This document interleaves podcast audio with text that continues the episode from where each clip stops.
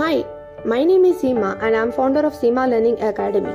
Today we are going to listen one story ಬುದ್ಧಿವಂತ ಬಾಲಕ so let us start ಇನ್ನೂರು ವರ್ಷಗಳ ಹಿಂದೆ ಚಂದ್ರತೇಜ ಎಂಬ ಒಬ್ಬ ಬಾಲಕನಿದ್ದ. ಆತ ಬಡ ಕುಟುಂಬದಲ್ಲಿ ಹುಟ್ಟಿದವನಾಗಿದ್ದ.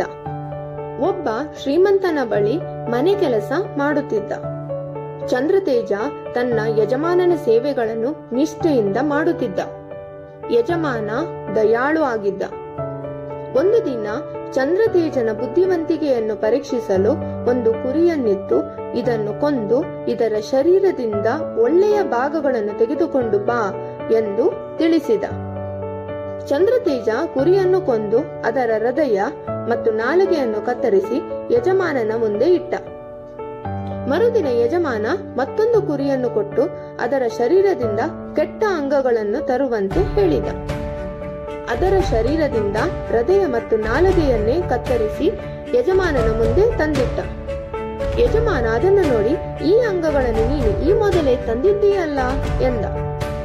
ಶರೀರದಲ್ಲಿರುವ ಒಳ್ಳೆಯ ಮತ್ತು ಕೆಟ್ಟ ಅಂಗಗಳು ಇವೇ ಆಗಿವೆ ಯಜಮಾನರೇ.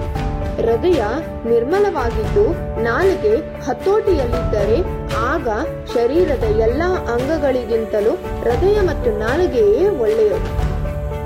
ಆದರೆ ಹೃದಯವು ಕಲ್ಮಶದಿಂದ ಕೂಡಿದ್ದು ನಾಲಗೆಯು ಹತೋಟಿಯಲ್ಲಿ ಇಲ್ಲದಿದ್ದರೆ ಆಗ ಶರೀರದ ಎಲ್ಲಾ ಅಂಗಗಳಿಗಿಂತಲೂ ಹೃದಯ ಮತ್ತು ನಾಲಗೆಯೇ ಹೆಚ್ಚು ಕೆಟ್ಟವು ಅನಿಸಿಕೊಳ್ಳುತ್ತದೆ.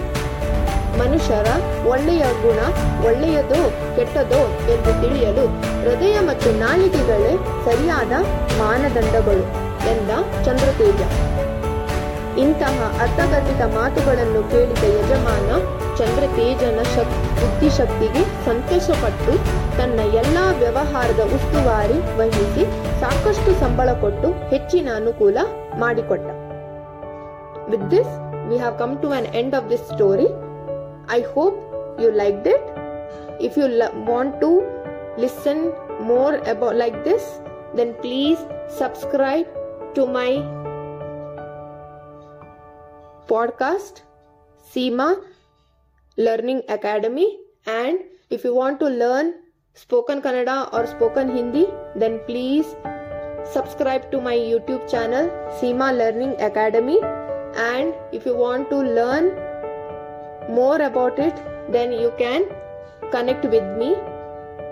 With this, we have come to an end of this session, and I will come up one more story tomorrow. Till then thank you ಧನ್ಯವಾದಗಳು.